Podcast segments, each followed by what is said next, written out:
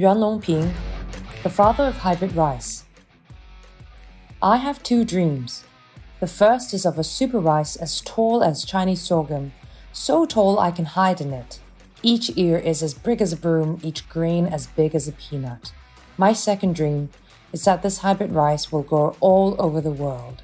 Yuan Longping made these dreams come true with a strain of rice that could feed the world, becoming the father of hybrid rice.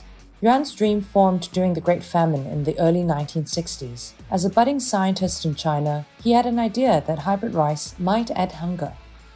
It is a rice crossbred from two genetically distant parents, which could grow quickly, produce a greater yield, and survive in tougher conditions.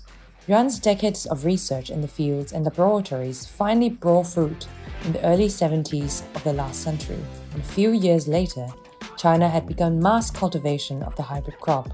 It was a move that could fit a fifth of the world's population, utilizing only 9% of its arable land. Even after his successes and global recognition for his scientific breakthroughs, Yuan remained a man working in the field.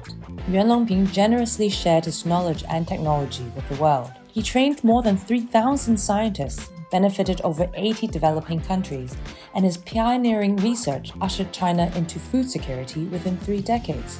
Yuan succeeded in his lifetime pursuit to ensure all people were kept away from hunger and that is why he was awarded the Lui Che Woo Prize Sustainability Prize in 2016.